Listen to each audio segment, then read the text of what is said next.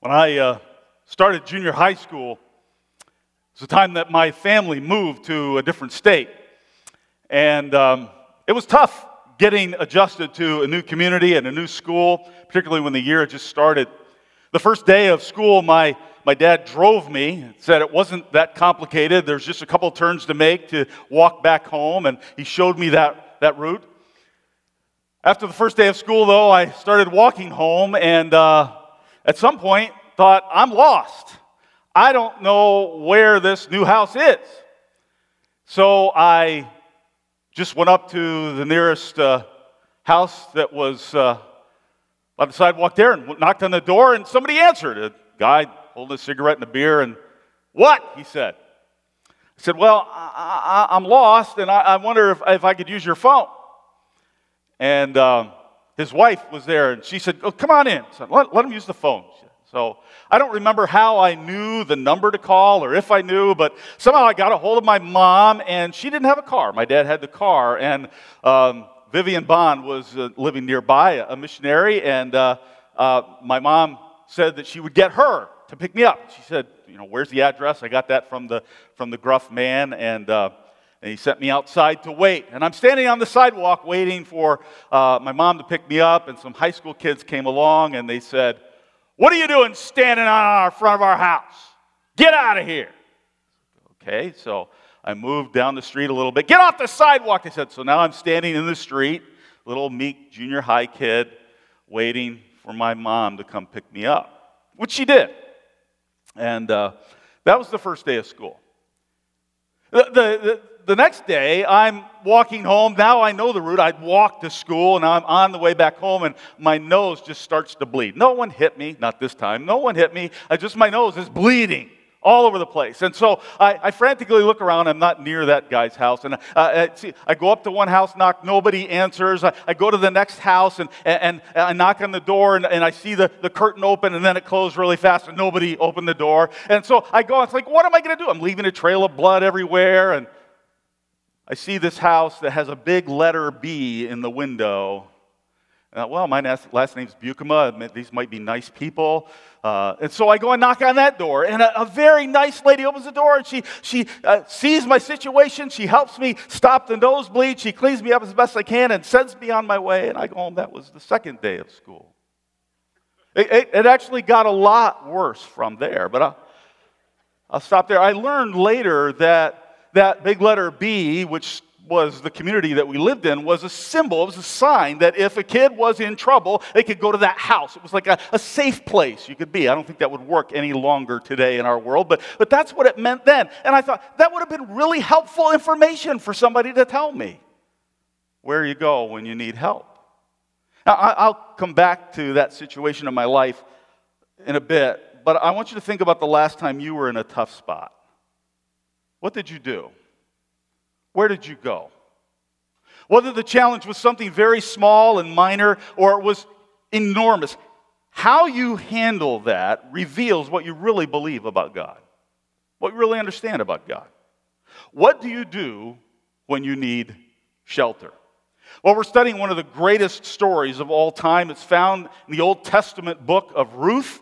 And uh, if you weren't here last week, I'll catch you up on the plot so far. The events of Ruth happened over 3,000 years ago during the period of the Judges, one of the darkest periods in the history of God's people. And uh, another main character, in addition to Ruth, is Naomi, uh, who uh, had left Bethlehem, her homeland, to escape famine. She, her husband, and their two sons moved away from Bethlehem to a wicked place called Moab. That's how the first chapter begins.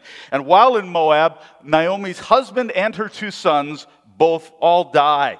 And uh, so, some years later, Naomi returns to Bethlehem after leaving and returns with her daughter in law, Ruth. Both of them now widows, both of them facing poverty. And Naomi has been such a great example of faith in the one true God that her daughter in law Ruth has put her trust in God as well. But because of all the grief and the pain that Naomi has experienced, she believes that God is punishing her. That God has been out to get her, and that's why all these bad things are happening. So Naomi looks into the future. She sees only emptiness. She feels only bitterness. She can't imagine that God is at work in her life because of all the terrible things that are happening. Now, even though both Naomi and Ruth are impoverished widows in a seemingly hopeless situation, God made a way for them. And this is more than just a nice story. Uh, right in the middle of chapter 2 today, we're going to see the most important concept, I believe, in the entire book. It, it, because this explains Ruth's belief in God, how, how it shaped where she went for help. This concept makes sense of all Ruth's actions and of everything that happens to her. And that has great meaning for how you and I live today in our world. We're going to see that in a moment. Uh, but first, notice how Ruth responds to the situation she and her mother in law in of having nothing to eat. Uh, Ruth 2, verse 2. So, and Ruth the Moabitess said to Naomi, Please let me go to the field and glean among the ears of grain after one in whose sight I may find favor. So, um, this daughter in law, this foreign girl from an idol worshiping nation, this young widow with nothing going for her at this moment, says to her mother in law, Let me go work. Now remember, they don't have anything. They don't have money. They don't have food. They don't have a support system, really. She says, Let me go to the field and glean. In the Old Testament, gleaning was like food stamps. Uh, it was like going to the local food pantry when you're in need. It was like receiving welfare. It was social services in the ancient world. And here's how it worked God told his people Israel, uh, those who were landowners, those who were farmers, not to harvest every single thing they planted, that they should not pick every last grape off the vine, that they should not harvest the corners and the edges of their fields. Why? So that the poor and the stranger could get something to eat, could gather something. It was not a handout as much as it was an opportunity for the desperate to get food. Now, this is not the time for us to talk about businesses and farmers following this principle today because that's not the focus of this story at all. What I just want you to notice is that Ruth took initiative uh, to feed her mother in law. And this brings us to the first of three actions that I want to point out to you. Three actions that, that you should take when you are in trouble, when you're overwhelmed, when you need help. Uh, we're, we're going to see what Ruth does, and we're going to see how that uh, transfers to our lives today in, in following God. So these are actions to take when you're in trouble, when you're overwhelmed, when you need help. And the first action is to take the biblical next step. Take the biblical next step.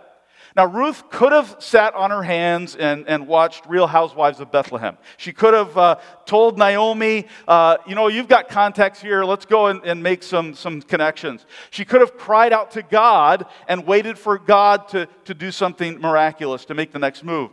But what she does is she takes the next step that was outlined in Scripture. Uh, eh, the provision of gleaning is described in Leviticus 19 and Leviticus 23. This was how God called that society of his people to feed the destitute. Now, gleaning was not glamorous, it was humbling, it was hard, and if you read carefully here in this story, you discover that it was also dangerous because some men took advantage of these destitute women. But Ruth went ahead with this anyway, and with, she did so with Naomi's blessing. Now, sometimes when we're in a tough spot, we get paralyzed. Maybe you can admit that to yourself. Sometimes you feel paralyzed in a tough situation, and your stomach gets it all in knots because, well, what if I choose wrong? What if I do the wrong thing? And this affects people who don't really think anything about God because it's all up to them. So they're very pressured about this. And it also affects people who are very much believing in God because the thought is, well, what if I do something that is not God's perfect will? And so uh, many times you get paralyzed by this. And, and I would tell you that when unbelievers and believers can face the same kind of paralyzing uncertainty, something is wrong. I submit that if you know Christ, you don't have to be stuck. Uh, he has given us so much direction in Scripture. We have the Holy Spirit of God living in us. If you're trusting in Christ, you have the Holy Spirit living in you, providing guidance and wisdom. Uh, years ago, I had an acquaintance, a casual friend, who was uh, uh, downsized from a mid level executive position.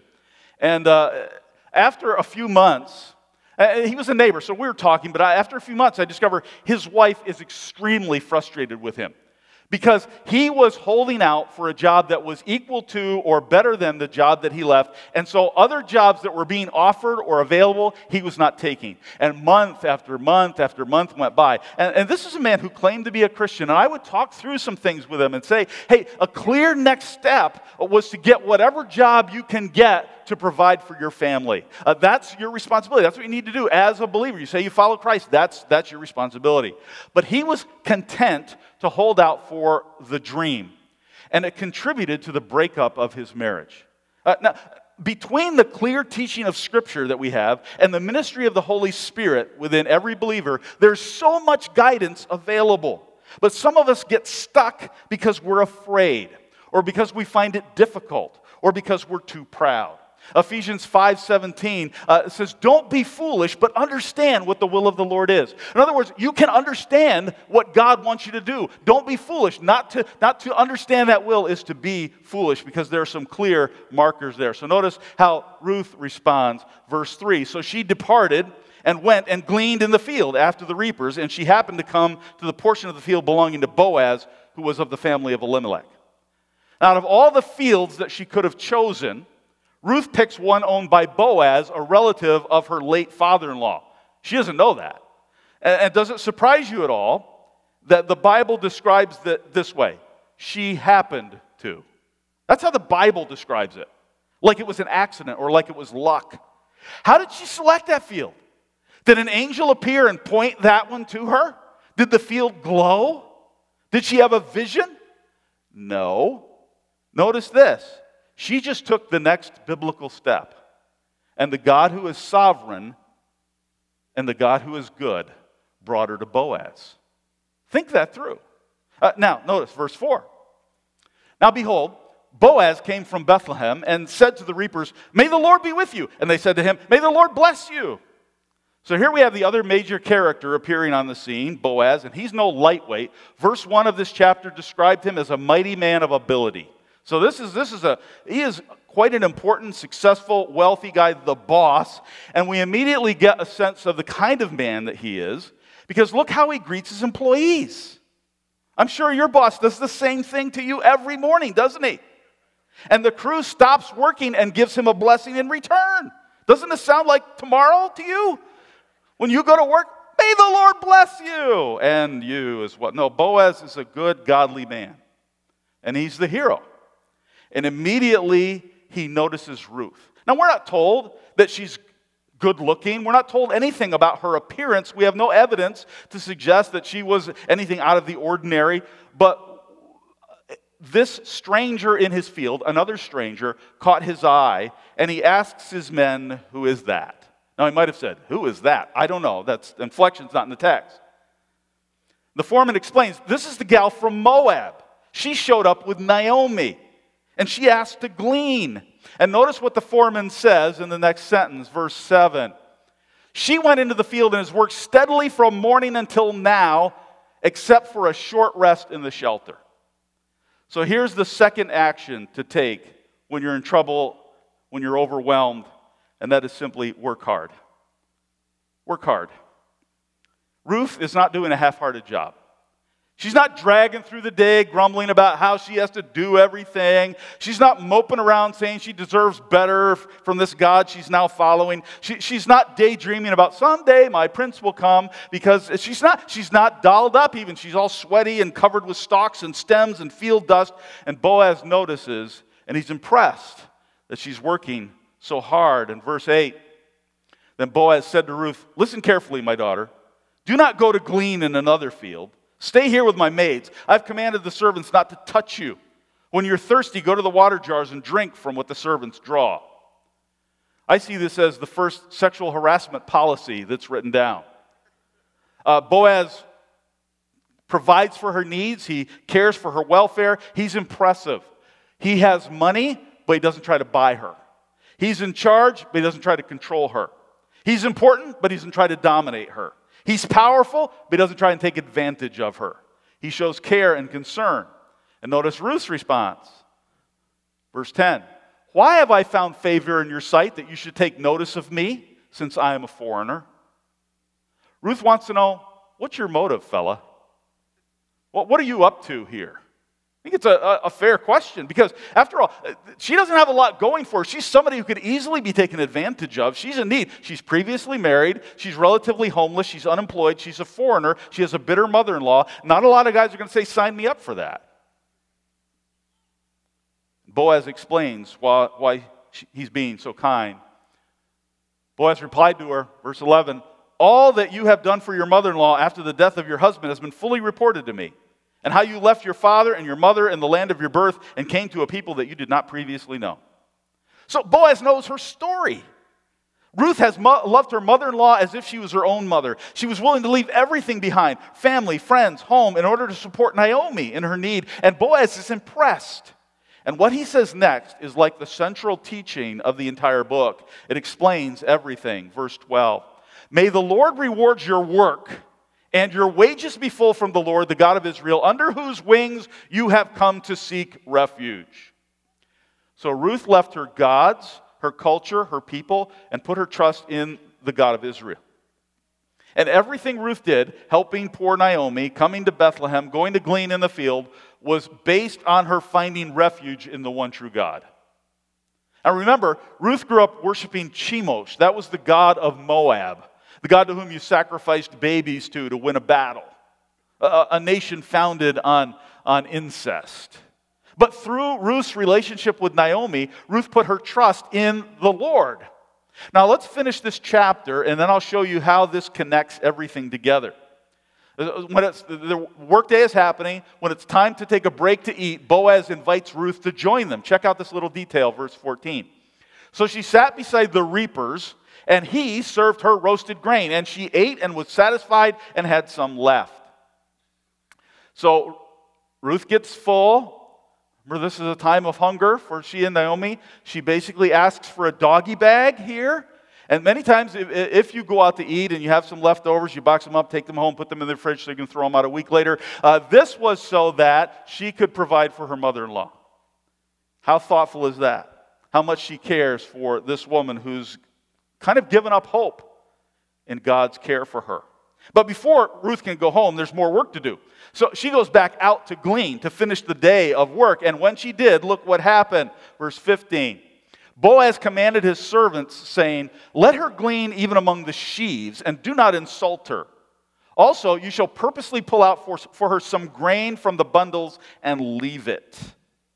Now, uh, by the way, let me just say there are lots of indications here that it was, it was possible for uh, workers to habitually uh, hit on and harass and take advantage of these women who are vulnerable. So Boaz repeatedly warns his workers not to do that. Uh, but he says, help her out a little. Leave a few extra handfuls for her to pick up. Talk nicely to her. Now, it's interesting that Boaz doesn't treat Ruth like she can be bought. He had money to pay.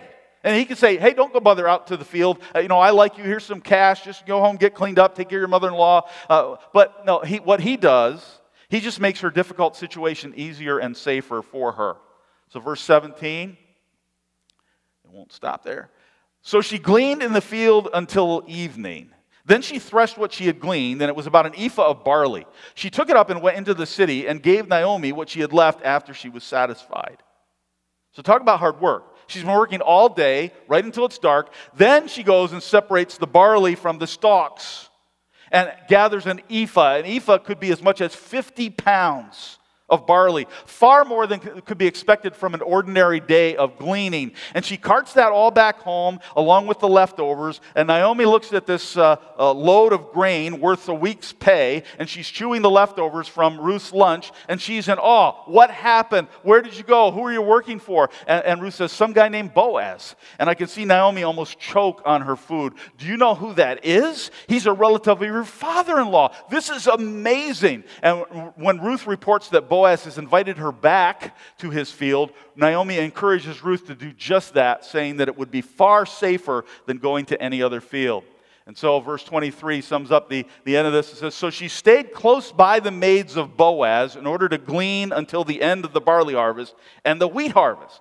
And she lived with her mother in law.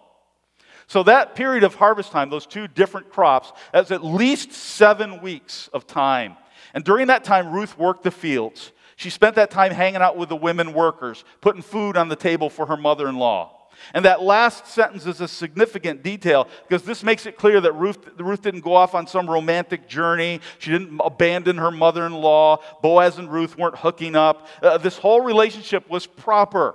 Uh, she stayed with her mother in law that entire time. So here comes the, the, the third action to take when you're in trouble, when you're overwhelmed, when you need help, and that is do the righteous thing. Do the righteous thing. So I want you to look at both sides for a moment. Uh, Boaz could have taken advantage of Ruth. She's a foreigner, I'm a citizen. She's new in town, I'm the big man in town. Uh, she's poor, I'm rich. She's powerless, I'm powerful. She's not a virgin, I'm a bachelor. She's desperate, I'm successful. So I'm going to put on some Axe body spray and she's mine. He could have said that. He did not. He treated her with kindness. And he ordered everybody else to do the same. He invited her to stay for the whole harvest. And on the other side, Ruth could have played him. Clearly, he had some interest in her. He was helping her. She, she caught his attention, even in her desperate situation, with all her baggage and a mother in law. Uh, but she knew there was some interest there. And as needy as she was, Ruth did not use him. For seven weeks or more, she went to work in the fields and she went home at night to be with her mother in law. Now, this is not about practical life advice what I want to do is show you how God impacts everyday life. And we have to see that. Uh, what I, what I want you to, to understand everything that Ruth did and everything that happened to Ruth must be viewed through this lens in the middle of the chapter, where Boaz says, May you be richly rewarded by the Lord, the God of Israel, under whose wings you have come to take refuge. See, Ruth lived knowing where to find shelter. She focused on her great protector and her great provider, and it was not Boaz. Boaz was part of the plan, but the plan was God's. And so this word today is only for those who know who their great protector, provider, and redeemer is. This is for you. If you have come to God through faith in Jesus, if you believe that by Jesus' sacrifice on the cross and his resurrection from the dead three days later, Jesus paid for your freedom from sin and made you holy in the sight of God and has given you not only joy in the present, but a future promise. Then this is a vital lesson for you and me. If your faith and trust is not in Jesus, this is just practical advice with, with very little help. But if you know who your Redeemer is, this is for you, and you can know your Redeemer today. In Christ alone is our salvation. And so, for those of you who have found your faith and founded your faith in Christ alone, when you're in trouble, when you're overwhelmed, when you need help, here's what you do you take the next step and you trust God. You do the righteous thing. You work hard and you trust God. Uh, this is what you do. You say, well, maybe, maybe today you live in fear. You might not admit it, not even to the person that you know the best next to you. You might not admit, but there's some fear. Like, what's going to happen? What, what if this doesn't work? What if I make a mistake? What if I go the wrong way? What should I do next? But let me underline for you that if your trust is in the Lord God, there's no need to fear. Confidence comes not from having all the answers, because you don't. Confidence comes because you've taken refuge under the wings of the Lord Almighty. And if there's a next step to take, take it. Just so it does it honors God and doesn't disobey him. And one of the things I, have thought about through the years is when our, our oldest daughter was um, looking into universities, she had a very particular idea of what she wanted to study. She had a very particular idea of which university she would go to. And so she applied early to only one school. One. That's how confident she was, despite her parents saying, you know, you need to apply to more. No, one school. And they rejected my beautiful daughter. How dare they? This was an elite school. She did not get in. So now what? Now what? So, so uh, there, there's kind of a, a flurry here, scrambling to take the next step. She applied to several other schools. She was accepted to all of them. So now, which one do you accept? Which field do you go work in? So she takes the next step.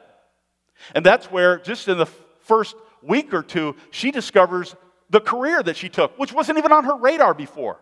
And a couple, three years later, she meets her husband. And they're married, they have three children, and to wonder, well, what would have happened if she got accepted at that school and she didn't meet Aaron, the greatest son in law in the world, and they didn't have three beautiful children? Like, your head would explode if you think about those what ifs, right? Because it all would have been so different. Well, you take the next step and you trust God. If you're dithering between two decisions today, it's time to stop spinning your wheels and walk forward in assurance of the God who is in control. Trust Him for the next biblical step. And just because you trust God doesn't mean you sit back and do nothing. You believe God for employment and you look for a job. You ask God for help on the exam and you study for hours. You pray for your husband to get saved and you show him the love of Christ every day. You depend on God to meet your needs, and you get to work on time and do your best. You, you, you ask God for a wife, and you look good, smell nice, and act better. Work hard. Trust God. And when should you worry about the decision that you make? When the option you're considering is not righteous. Because the greatest danger you and I face is when in trouble, when overwhelmed, when in need, when needing help, the greatest danger is doing what isn't righteous. That's the temptation that you face. So you're concerned about the balance sheet, so you take advantage of a naive customer. You're not prepared for the test, so you copy from somebody else. You desperately want to feel love and, and connection, so you sleep with that person. You can't believe how they hurt you, so you refuse to forgive them. You're in financial difficulty, but you keep buying stuff anyway, knowing you can't pay for it. You don't feel valued, so you explode in anger. You don't want to get in trouble, so you lie about what you did. But see, if you do the righteous thing and trust God, He is your refuge, your shelter, your provider. So I had a pretty bad first week of junior high in a new city. And it got worse from there. I mean, I, I my locker was vandalized and they destroyed my trumpet, and it wasn't my music teacher that did that. I got threatened with physical violence and experienced some of that. They're just it was a bad year. But you know what? I can look back on that and tell you that that was a spiritual turning point in my life. Because what I did as a, I believe, 13 year old is I began that practice of reading my Bible through every year and studying it. And I began to pray, seriously pray. And it was a, a time of spiritual growth in my life that was extremely important and significant. As we bring this service to a close, I want you to catch sight of who God is. I want you to see that the creator of the universe is intimately involved in your life as He is in mine. And if the Lord is your trust, then He is with you. He's guiding you. He's working out His plan every single day. Listen to the, the words from this, the great Bible teacher, Alan Redpath. He said, There is no circumstance, no trouble, no testing that can ever touch me until it's gone past God, past Christ, right through to me. And if it's come that far, it's come with great purpose.